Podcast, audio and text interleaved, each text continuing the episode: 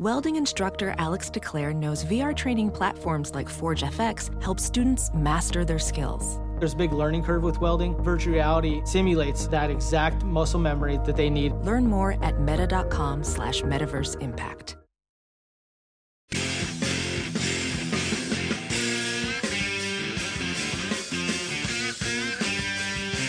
All right, welcome to the Chronic Podcast. I'm your host, Ralph Malbrough. Uh, it's early in the week, so that means we're joined by Andrew Juge to help us get through yet another week of this black hole that is the 2012 season. Andrew, I would ask you if you're doing well, but you're probably not doing so well with the Saints being 0 4. Yeah, I actually have a poll up on my site right now, and I, I'm asking uh, fans to give me their opinion on how they feel about this season. If it's, you know, I, I blame this squarely on the shoulders of Goodell, or I'm angry, or I'm shocked, or I'm depressed.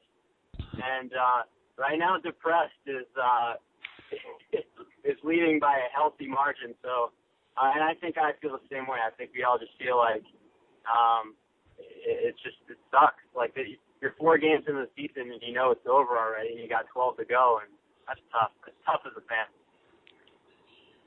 Yeah, I mean it is. It is. I, the the thing that was that was sort of so, in a way, I hate to use this word, but it because it, it's so melodramatic, but heartbreaking about Sunday is that the Saints got every break you could get. They got calls that went their way. They got Packers running into each other instead of intercepting the ball. You know, they didn't turn the ball. The Packers turned the ball over twice. The Saints didn't turn the ball over any. It's the first time the Saints lost a football game when they didn't turn the ball over since 2002. And they had everything other way, and they still couldn't win. And to Yep. me, to me, Andrew, that speaks to the depths of the suckness of their defense. There's no, there's no other way to put it. No, you're right. I mean, look, uh, they're uh, if if that doesn't convince you that they're far inferior to a team like the Packers, I don't know what will. Because when you beat a team by by by two in the turnover margin, you know, you, you look at the Jimmy Graham pass that hit the turf and that was called a catch after review.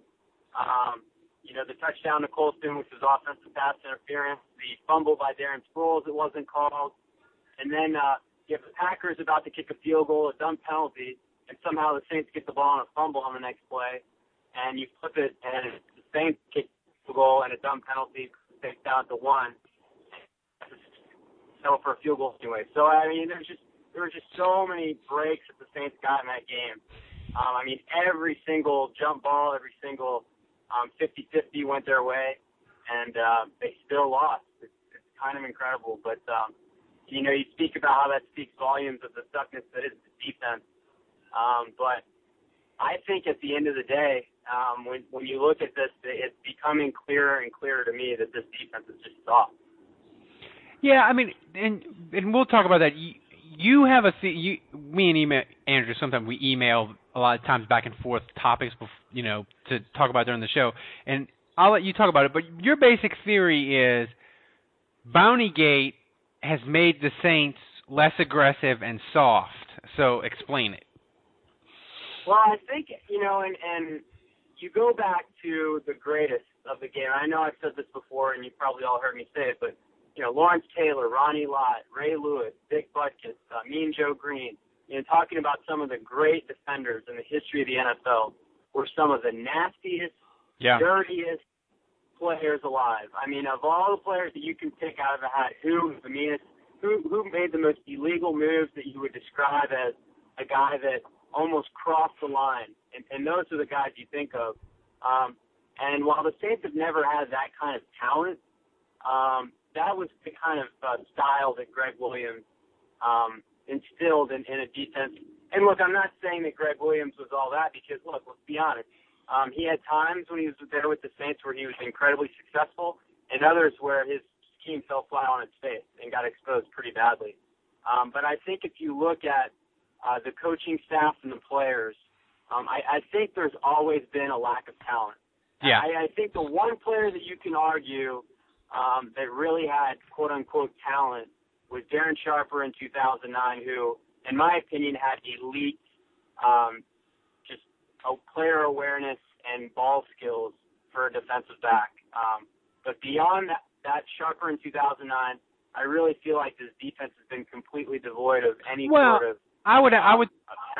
I would throw Will Smith in there for 2009 because he had a, I think he had 11 Yeah. he had 11 and a half sacks and and that clearly was Will Smith's peak as a as a player.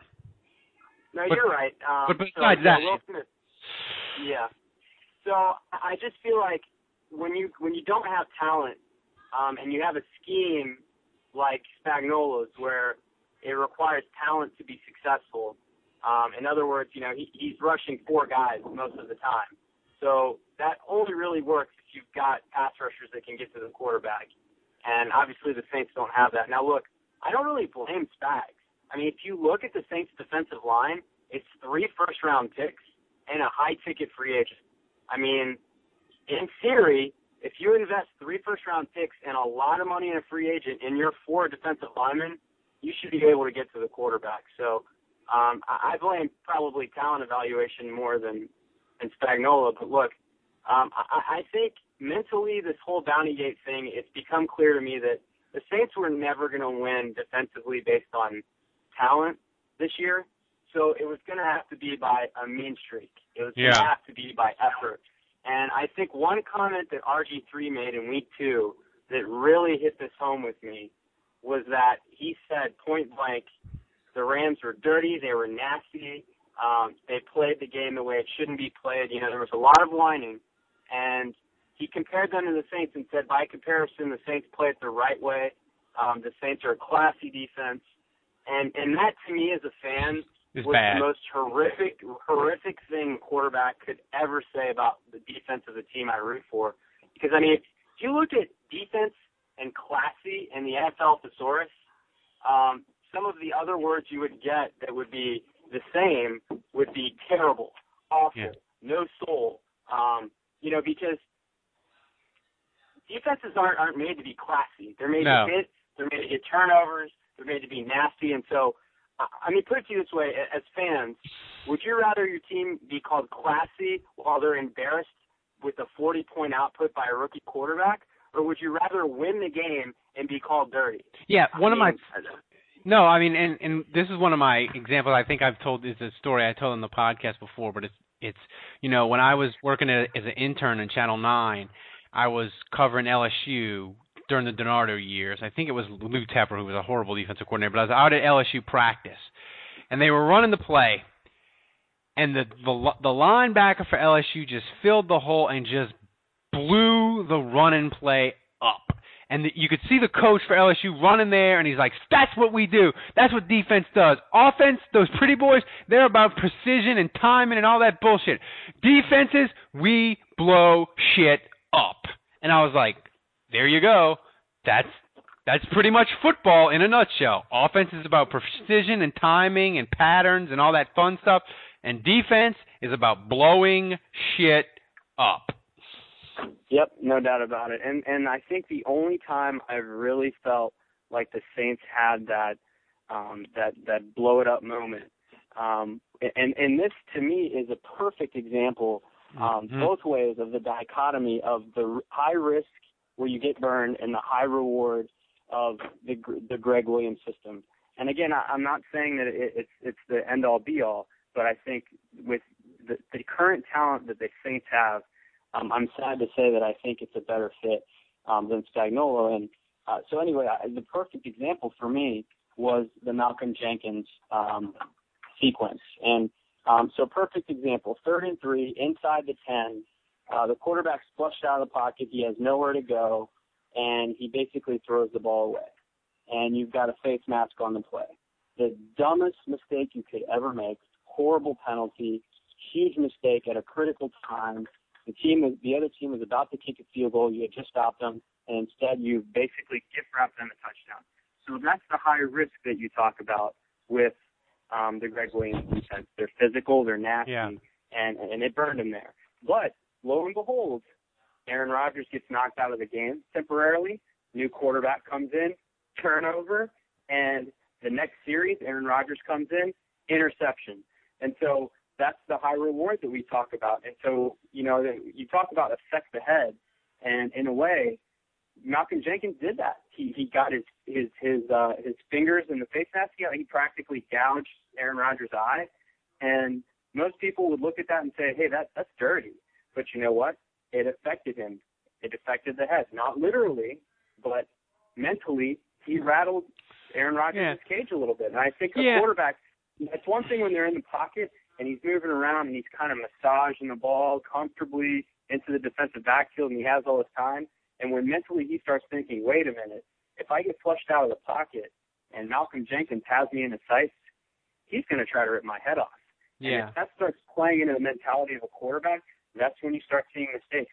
And and we saw that in the Saints game. And so well, that was for me, that was the first time where as bad as that play was, I was like, finally at least hmm. someone has nutted up and decided I'm going to play nasty football because that's the only way this defense is going to accomplish anything. Well, the one thing I, I and I, I think your point is well taken. The one thing that I, I would slightly disagree with you is that, is that I think while the bounty stuff you can say it's a part of it and no talent's a part of it, I think a a huge issue with the Saints defense not looking nasty and not looking fast is that defense, Andrew, is just like offense or anything else in football, you have to build momentum towards it. And if you're getting your head kicked in play after play after play, it's hard to be physical and it's hard to be nasty. And really, this defense, except for that one little stretch against the Packers where you just mentioned where they caused the fumble, they got the interception, and they forced the three and out when they were uh, not a three and out, but they forced the Packers to punt when they were up 27-21. Besides that stretch, they've sucked all year long, and it's hard to play with confidence and be physical and be confident as a defense when you're constantly getting run over and getting torched. I mean, you could see it in the Saints offense on the flip side where the Saints offense, you know, especially in the second half and you know right before they scored right before in the second half especially, they built so much momentum. It was like third and 12, whatever. We're hitting Colston in the seam and you could you could feel that they had confidence momentum and I think that's just a big chunk big problem with this defense is they're not physical and they're not flying around and they're not being nasty because they're not forcing third and third and longs and they're sucking. And you know it's just like any sport that you play. I'm sure you in tennis if you're if you're sucking on your serve it's hard to build momentum to feel good about you know getting things going your way. Yeah no you're right. They they they they started flat from the very beginning and it's and they don't have anything to build on right now because they haven't really had any successful moments. But um you know, my my theory, and this is what I had emailed you about, was that I feel like the coaches, I, I feel first of all like the players are playing a little soft because I feel like they have this mentality of ESPN has talked about Bounty Gate, and Roger Goodell has maybe put the fear of God in them that hey, we have your eye on you, and if there's three or four yeah. personal fouls, if you lead the, the league in personal fouls in one weekend, you know, all of a sudden every the media is going to start whining again. Saints are dirty. Saints Roger, look into it. You know, they're going to cry party foul. And and I think if you look back at Joe Vitt's, one of his first press conferences, the first thing he said was, you know, the one thing that I've learned, and I'm paraphrasing here, the one yeah. thing that I've learned from this whole thing is that I've really got to be careful about the way that I say things, and I've got to choose my words more carefully. Well, I feel like the Saints coaching staff feels like they've got a recorder in the room, and so they're mincing words, and they're probably not as effective as, at motivating these players. And I mean, I, I we just we know what happens in an NFL locker room. You think Gregg Williams' stuff was bad? Go into the Baltimore Ravens locker room and listen to what guys like Terrell Suggs and Ray Lewis and Ed Reed say every single weekend about what they're going to do to opposing players, what they're going to do to opposing quarterbacks, I mean, those guys spit in each other's mouths, spit in each other's faces. I mean, you know, they'll do anything basically to get themselves yeah. riled up and get that testosterone going. And I, I feel like there's a little bit maybe by this coaching staff of of this whole the the post effect of Bountygate has made them mince words, has has made them a little bit soft and less emotional. And you almost have to play defense with a little emotion. Well, you know, I think the interesting thing with this defense is, is it comes back to above all, no talent. And that brings me to my next question, Andrew. Is sort of you you gave the player grades, and we'll get to the offense in, in a minute because the offense, I think, at least gives hope that the Saints can maybe win some games down the line. Um, but this defense, you mentioned in your grades that Spags sort of wasn't sort of ironclad, sticking to his scheme and sticking to the veteran players. Like he was trying damn near everything, and nothing worked. So where do they go from here on defense? Well, you're you know you're stuck with the players you have, and they're not going to pick someone up mid-season that's going to change anything. Um, but yeah, I mean, literally the second play of the game, Cam Jordan was there at defensive tackle, and uh, Junior Galette was in, Tom Johnson was in, Akiem Hicks was in, Broderick Bunkley was in. Um, you know, Junior Galette, Martez Wilson. I mean, he he tried everything, um, and and none of those guys were able to get pressure. So, and and the real concern there is if you look at the Packers the first three weeks, that, that's one of the offensive lines that struggled the most in the NFL, and uh, they they couldn't beat what I I kind of perceived as a poor pass blocking offense. So, um, you know, I don't know where that leaves you. I think I think. Uh, I think anytime you've got a scheme that's not working as a coach, um, you've got to abandon it a little bit. You've got to adjust, mm-hmm. and you've got to you on the fly. I mean, and this is something Sean Payton is better at than almost anyone. I think on the fly, Spagnuolo is now going to have to try to play to the team's strengths, you know, and kind of abandon what he believes in. I think it's not working um, and start playing with the personnel that he has. You know, and I, I think over time maybe Spagnuolo sticks around. Maybe they get the right personnel to really give him a chance for his defense to flourish.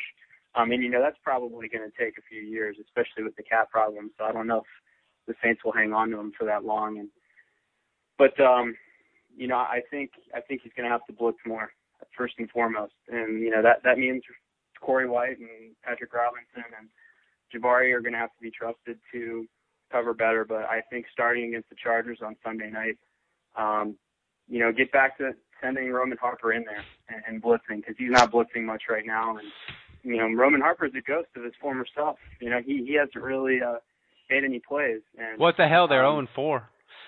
Yeah, and you know, I mean, Harper, for better or for worse, was kind of the headhunter of the Gregg Williams defense. You know, he was the guy that kind of blitzed, that caused fumbles, um, he was going to get beat. You know, he was going to get beat in coverage. He was going to miss some tackles going for the big hit, but um, occasionally he would do stuff, and um, maybe Spagnuolo just needs to adopt that a little bit. Yeah, I mean they they need uh, they need this offense needs something. The defense needs something good to happen to it early, especially Sunday night. Maybe the crowd can help them. But before we get to the Chargers game, I want to talk about uh, the offense. And to me, you know, I think the running game is going to be. It's not going to be as good because they, they've lost Carl Nixon. They just don't. They don't have that. They don't have quite the power running game. It might be inconsistent. But to me, Andrew, that they held up in a tough environment. I mean, Green Bay was loud and it was nasty, and it that's a hard place for an offensive line to to play well. And to me, when you go on the road, that's when your offensive line weaknesses show up. If, if you have a shoddy offensive line, you kind of cover it up at home because you, you don't have to deal with the crowd noise. You know the snap count, and you can sort of hide it. And we were all sort of worried that it would fall apart and Clay Matthews would kill Drew Brees, but they they they held up really well. Their offense looked really good again. They were hitting their seam, the, the the the plays in the seam that we come to expect of them, especially on third and long.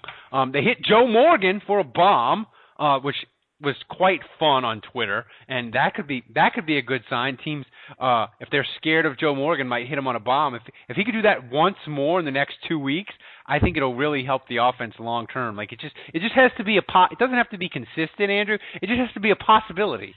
Like a lot of yeah, where people are, are reviewing game tape and realizing, yeah. okay, this is something we at least have to. He might have for. to. If we don't cover him, he can catch the ball.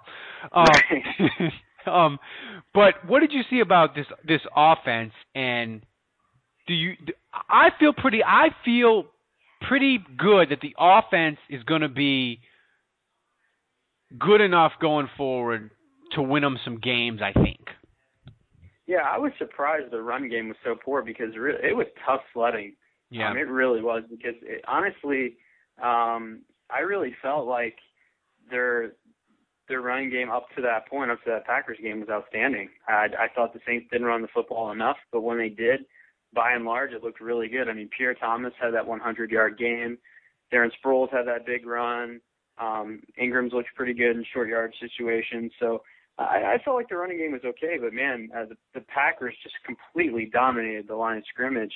Um, but I, I think you know their scheme was to kind of uh, keep everything um, close to the line of scrimmage, and so that that I think opened up some things down the seam for Brees, and so the way they played it um, actually kind of backfired on him. And but no, I, I think the main thing that really encouraged me was the pass blocking, and that was a huge area of concern the first three three weeks. And and God, I mean, I, I thought you know if if Strief can't hold up against Houston, you know, against uh, the linebacker Houston for Kansas City, how is he going to hold up against Clay Matthews? But Strief was outstanding in pass blocking, and Jermon Bushrod was outstanding. And you know, they they did a lot of things to account for um, for Matthews with rolls and picks and double teams, but there were times where both Strief and Bushrod were isolated one on one and kind of controlled him. You know, he was pancaked a few times, and so that that was really impressive. And uh, you know, I, I don't know. I mean, I I kind of have to go back to to question. You know, did Kromer spend extra time with his offensive line this week? You know, Yeah, that man. that is his primary responsibility, and we know he's very good at it. He was very successful at it last year, and it's what made him Yeah. the head coaching candidate to begin with. And he's he's sent numerous no-name guys like Bushrod and Jon Stinchcomb to the Pro Bowl. So, um, you know, I, I'm not in the locker room. I don't know, but my theory is that um, Kromer recognized how bad they were playing and uh, spent extra time focused on them specifically this week. You know, and it's not like they've they said, you know, it's not like they said the Saints said, "Oh, uh Kromer's going to be interim coach, in, interim interim coach, and we've got this guy who's going to be the offensive line coach." You know, I think I, I'm pretty sure Kromer's trying to juggle it all, and No, I think there's an assistant offensive line coach that's basically been promoted temporarily to take his place. I can't remember the guy's name, Yeah. but um, you know, obviously Kromer's the guy. Yeah, I mean he may peeked in on it early, but now, um, you know, this is going to sound sort of, sort of, maybe a little bit uh crazy. And you know me, as they they call me Doctor Doom on the internet now because of my negativity uh towards the Saints. But Andrew, I really feel like the Saints season. People say, you know, you say it's done and it's this and that, but I feel like this week they're sort of it's really bad, but they're sort of stare. It, this week they're they're they're staring at the abyss, and either they start to climb out of it, or they fall into the abyss. And you say, well, they're zero and four. What does that matter?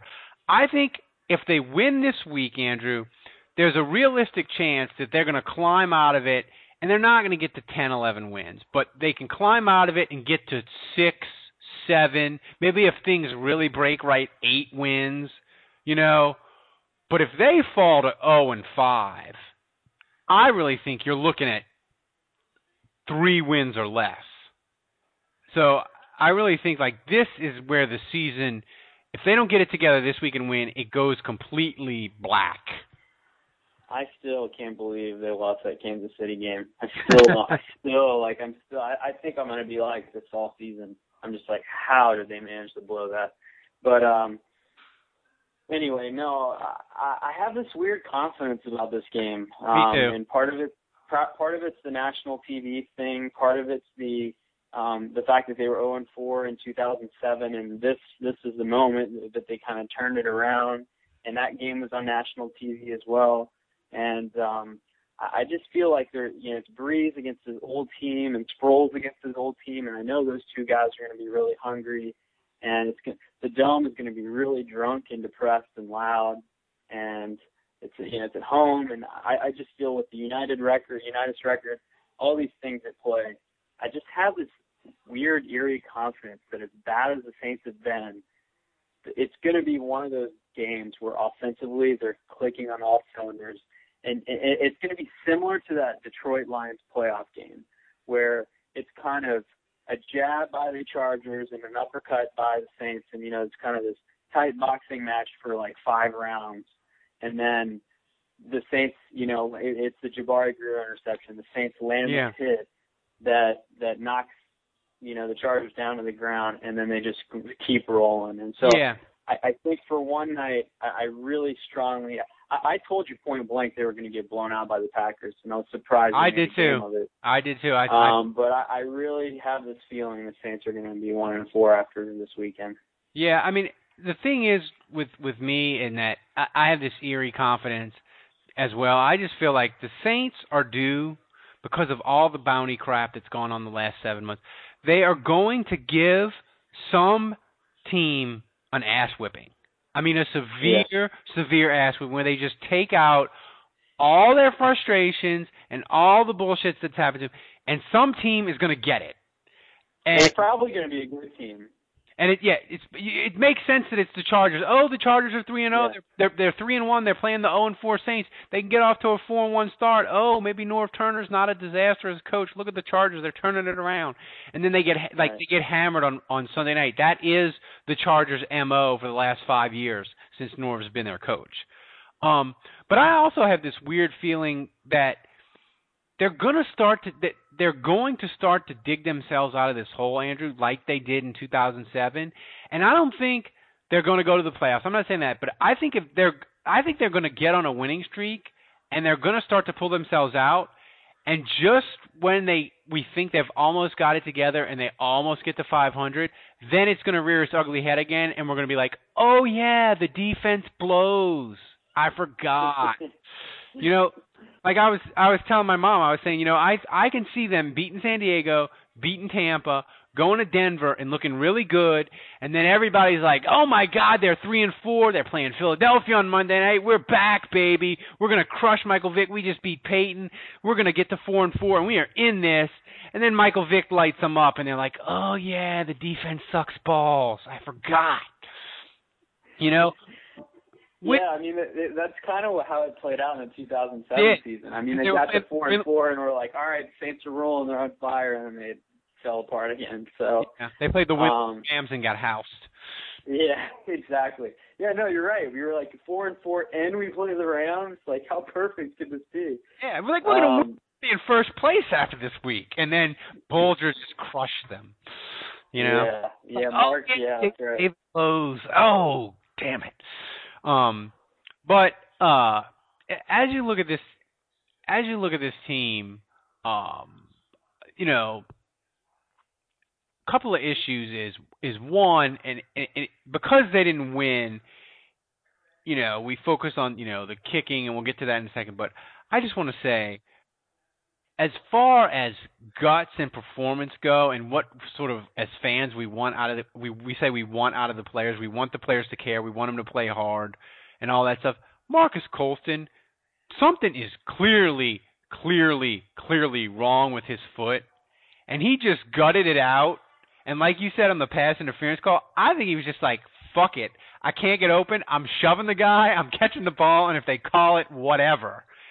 But but I thought his performance was fantastic. And as far as like what I want out of my Saints player, that's what I want. I want a guy who who gives a shit enough to not pack it in, to not be on the sideline, play through it. He played through it and he played freaking great.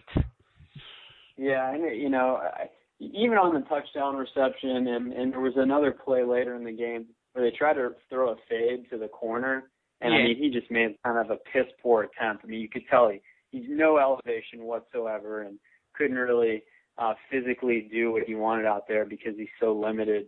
Um, but man, what a performance by Marques Colston, and it sucks that they lost and that has to go overlooked because um, you're absolutely right. He was playing on one leg and he just went out there, especially on those third and 14, third and 17, comes over the middle, makes a catch, gets blown up, you know, takes a huge hit, and and just gets back up and is ready for the next play. And um, you know, and, that look, that's that's that's what kept the Saints rolling and kept the Saints in the game was um, in large part due to Marques Colston and Brees was uh, was on fire thanks to him.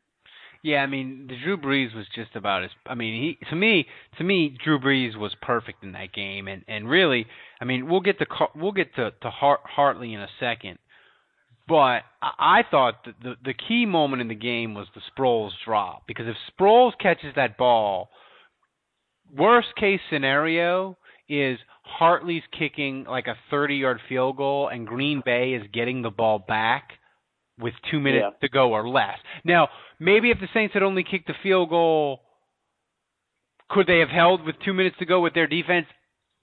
I would have said it'd probably be like at best a 50-50 shot. But even if Hartley makes that field goal with 254, I'd say it was probably an 80% chance that Green Bay wins anyway. And you know, really with this with the Sproles catch, they were probably Andrew two more first downs away from being able to line up Hartley to kick basically a glorified extra point to win the game. You know, so to me, yeah, the, I mean, I, I really felt like the Saints had to score a touchdown on that drive to Yeah. win. I mean, I really felt like you know, no no lead is comfortable unless literally the Packers get the football and they a touchdown doesn't help them. You know, or at least a touchdown doesn't. They're still they're still behind. You know, they're two scores behind. So, um, you know, yeah, I mean, Sproles has got to come up with that football. I mean, they don't even get there if Lance Moore doesn't make that fourth down catch. Oh my God, what what hands, what a reception! I mean, what a it's not overlooked that either. That what a throw! I mean, that that really was incredible. Um, but you know, it's hard to blame Hartley, and I know a lot of people are pointing fingers at him. I mean, first of all, you said 80%, dude. There was there was almost three minutes left in that Yeah. game. The Packers had one or two timeouts at that point. There is zero doubt in my mind that Rodgers is driving them in the field goal range against that defense, and the Packers win that game. You know, once the Saints lined up for a field goal, to me it was already over. Um, I, I just knew that even if Hartley made it, the chances of that defense, as bad as they were, stopping them, I mean, were just in the clutch against Aaron Rodgers in Green Bay. I my, my confidence level in them pulling that off, even with the Hartley make, was very very low. But that being said, um, you know I can't blame it too much on, on him. I mean, he makes the 43 yarder. Then there's a holding penalty. He's about to hit a 53 yarder offsides 40. I mean, it was kind of a clusterfuck. Um, and then you know obviously he hooked it. I mean, he barely missed it. He missed it by um, an inch. You know, it was an inch to the left. He hit it pretty well, and uh, it was a 48 yarder. It wasn't a chip shot. It was outdoors. Um, so I don't know. I I, I kind of think Hartley will be fine. You know, it, it, I'm I'm disappointed for him that he missed it, and um, it, really sucks that he hit the 43 yarder and that holding penalty kind that of. would have been it. good from like Um, 60 too. Yeah. So I mean, you know, I, I think there. You look at Sproles and then you look at David Thomas, who is guilty as a hold on that field goal that he made. Um, and I, I don't think you can blame Hartley any more than or less than those two guys. I mean, those two guys to me are just as guilty. So Yeah. Um you know the thing is with this team uh that they seem and and we talked about it earlier to to to have even I don't even know quite how to describe it is they just don't have anybody on defense, Andrew, that can really change the momentum. I mean, Malcolm Jenkins did it, but it was really a freak show. It was a, it was sort of a confluence of events. It wasn't anything necessarily that he did to create that fumble. You know, they don't have a guy that can sort of take the game by the throat and say, "Yeah, we're down 21-7, but I can ch- I can change this momentum around or this offense is kicking our ass, I can change it around." Like on offense, they have a bunch of those guys. They have Drew Brees and Sproles and Colston. I mean, when it when it was 21-7, you were kind of like, "Oh, it's kind of getting it might get out of control." But when they scored and it was 21-14, you could you could feel the momentum turn. I don't feel like they have anybody on defense. I mean, Carl, Curtis Lofton is a nice player, but I'm not. He's not change. He's not changing the momentum of a game around. no, I think Lofton is is an effective player. He, he's kind of a workhorse. He's a tackling machine, but he's not a playmaker. Um, you're absolutely right. Um, so yeah, it's uh, it's it's tough. I mean, they really have no one to turn to right now that can go in there and um, be a difference maker. They really don't. They don't have that guy, and um, you know, I- you know, I, they do get Sean Payton back next year, and depending on how bad they end up, they may have a, a, a high first round pick. Um, so you know, I don't want to talk draft just yet. Obviously, take it week Right. to week, but yeah, well, um, bye week if they're 0 and 5. But Ralph, I mean, by God, I'm saying this right now, and then we can put the draft talk to rest. But I'm saying it right now. If they don't invest whatever that first round pick, hopefully it's. I mean, I don't know. I I don't want to say hopefully it's top ten because then we're in for more misery. But you know, assuming that it is, regardless actually of where the pick is, if they don't invest it in the first round in a defensive player, I'm I'm gonna go. I'm gonna lose my mind. You know, I, I seriously am gonna question if I can still keep rooting for this team if they don't go defense with this first pick. Yeah, I mean, it, the thing is with you know we can talk, talk draft for a little bit. I mean, they have a lot of good defense. They have the, the the linebacker from Georgia. I can't think of his name, but he's freaking awesome, and he's number one on Mel Kiper's big board. You got Sam Montgomery. You got Mingo from LSU. I mean, and and to me, Andrew, if the season does turn, you know, if if they lose this week and and the season does go completely black, and you end up with two or three wins, to me, I really hope if they get the number one or two pick, I really hope you have a team out there, you know, like a Cleveland, say if they fire everybody and they switch regi- regimes, or another team out there that's really, really desperate for a quarterback, and they say, "Hey, Saints, we'll give you a boatload of picks," because to me, if you can get a boatload of picks, this defense, unfortunately, is probably like a one or two year project because they don't have cap room. They're going to have to do it through the draft.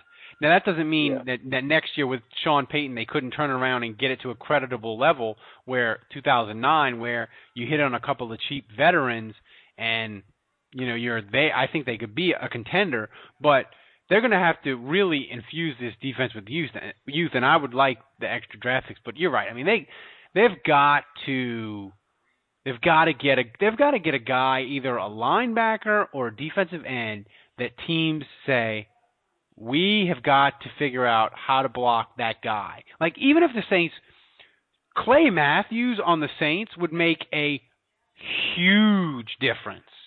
Just Oh, absolutely. just one guy that you can say one we, guy. we have to block I mean, him. Look, look at look at Dwight Freeney for the Colts, one guy. Look what John Abraham for the Falcons for years. You remember how much of a pain in the ass Julius Peppers used to be with the Panthers. I mean, literally, it takes one guy, and and for me, it's got to be an elite pass rushing defensive end. Um, has got to be what the Saints target, um, because you know, I mean, you look at the Dome Patrol years, and now the front seven of the Saints from top to bottom, and really those four linebackers were put the fear of God in pretty much anyone. But think about the back end in those days. It was Oh, Brett my Mack God. and Atkins and Toi Cook and Robert Massey. Those guys aren't any better than Jenkins and Harper and, and Jabari Greer. Oh, They're really not. Greer Greer if he played with the Dome Patrol would have made the Pro Bowl multiple times. Oh yeah. So I mean um but, but that's my point. You you make average defensive Yeah. backs look pretty good when you're getting in the quarterback's face all the time. Yeah, which which that's a great point you bring up, which brings me to uh, one point of that I made in my I mentioned it in my column and and other blog, the Angry Houdat actually retweeted my column and thanked me for it. And one of my points is I'm not sure that the corners for the Saints are terrible. I don't think they're elite, but because they have to cover for five to seven seconds every pass play, I'm not sure that they're terrible. And I'm not sure that if the Saints had Deion and Darrell Green in their prime, I'm not sure that their pass defense would be elite because it it's so hard to judge their secondary because their pass rush is the worst in football. It really, it really is the worst in football, and and I agree. It does not matter who's back there. Um, there's just, you know, Jabari Greer isn't Deion Sanders. First of all, he's a, he's a solid cover corner, um, and yeah, he's worth what the Saints paid him, and I like him as a player. And uh, Patrick Robinson's okay. You know, he's not awful, and I know that these last few weeks it seemed that way, but if you remember him last year, I mean, he was by far, I thought, the best player on the team defensively um, last season. So uh, those guys have talent, and um, you know, we know Malcolm Jenkins and Harper have Yeah. had their have had their fair share of plays.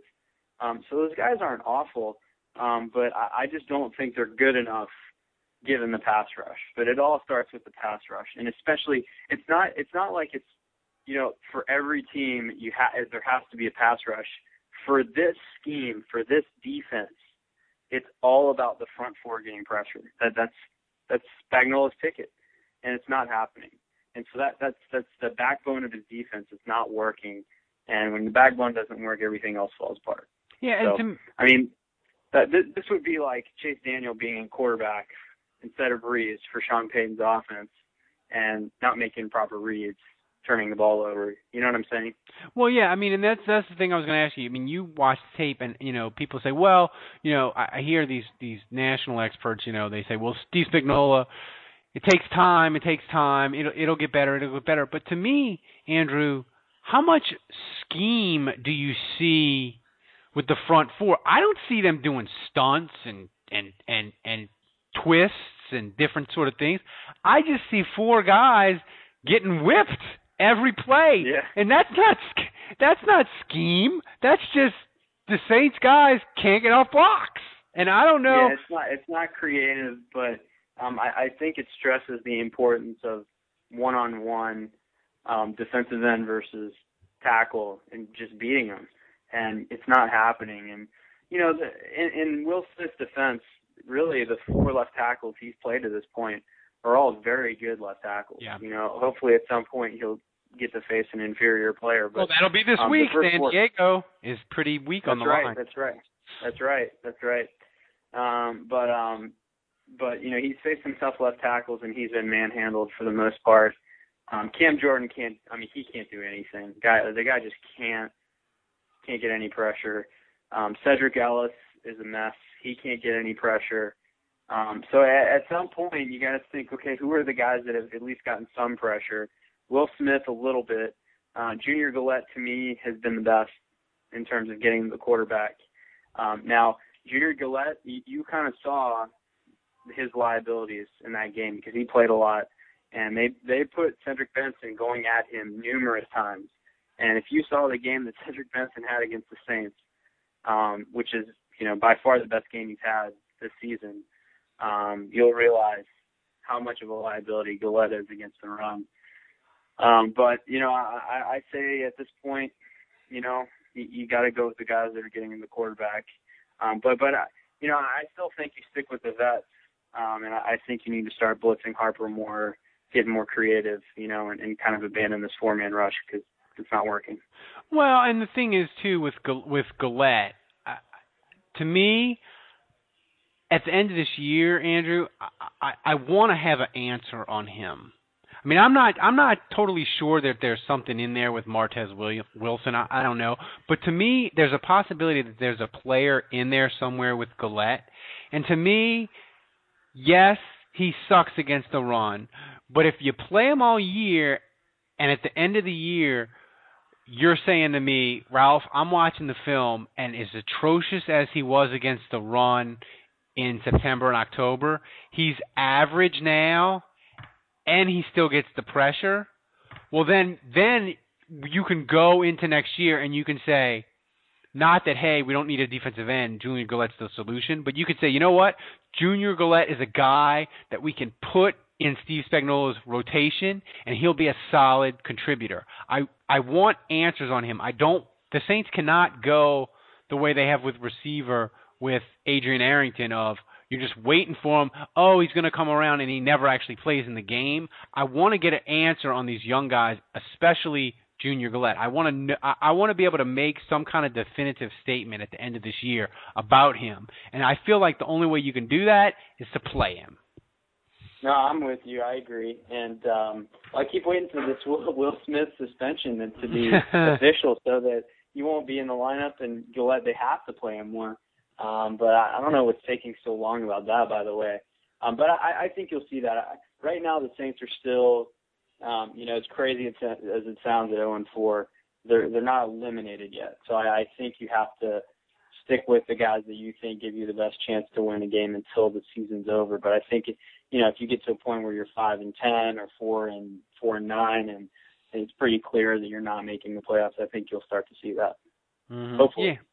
Yeah, which I mean, um, brings us to the to the. We'll wrap it up, and you know, you mentioned it earlier, but but give me your thoughts on this game against San Diego and what you expect and what you sort of expect from the crowd, and will are the Saints finally going to get a win? Do you think? I yeah, I think they will, and I, I think um, it's going to be important for the Saints to get off to a good start because um, if they go down a couple scores in the first quarter, um, I think you'll you potentially see the, the raining of boos, um, and I think you'll see the Saints fans get depressed, negative, and turn on the team pretty quickly. Um, so I think it's important, really important for the Saints to get off to a good start. Um, but uh, you know, on the flip side, if they get if they get up ten nothing or you know ten seven or something like that, and they're in the game, Brees gets that touchdown early and kind of gets the the fans amped up on a Sunday night. You know, they're you know they're going to be juiced. Um, so I, think the crowd, as long as the Saints get to off to a decent start and, and just don't, you know, the defense doesn't for minute one um, give up 35 yard plays to, to Philip Rivers. Um, you know, I think the crowd will be fine, and um, I think it's going to be a, a fun night. I think it's going to be one of those nights where the Saints offense is clicking on all cylinders. And and like I said, I think it's going to be similar to that Detroit Lions playoff game where Yeah. Um, you know, it, it's it's uh, close, or maybe the Saints are down four at halftime, which I believe was the score at halftime against the Lions, and then um, I don't know if it's Jabari Greer or Malcolm Jenkins, but someone's going to come up with a pick. Offense will follow that up with a touchdown. We'll get a three and out.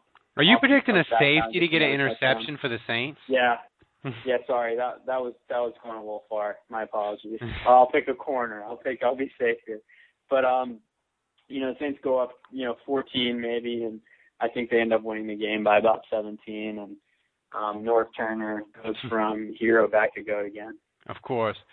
So, uh, with that, Andrew, thanks for joining us. Hopefully, we'll talk next week, and the uh, the Saints can go into a bye, and this fucking misery just just break Just the record. game. Just Just win. game. Exactly. I just want a little ray of sunshine, um, because at this point this season, between the Saints and LSU, it's wearing me the fuck out, and it's not even barely October.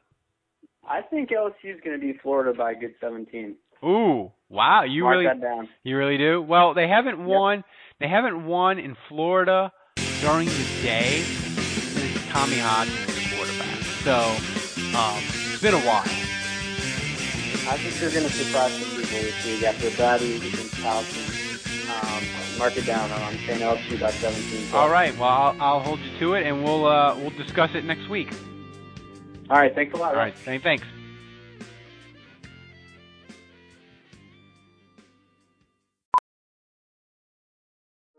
Welding instructor Alex DeClaire knows firsthand how VR training platforms like ForgeFX can help meet the demand for skilled workers. Anywhere you go look, there's going to be a shortage of welders.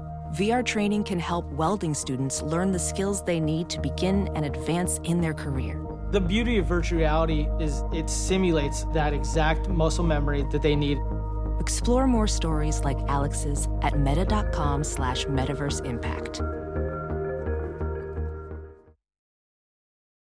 As you write your life story, you're far from finished. Are you looking to close the book on your job? Maybe turn a page in your career? Be continued at the Georgetown University School of Continuing Studies. Our professional master's degrees and certificates are designed to meet you where you are and take you where you want to go. At Georgetown SCS, the learning never stops, and neither do you. Write your next chapter. Be continued at scs.georgetown.edu slash podcast.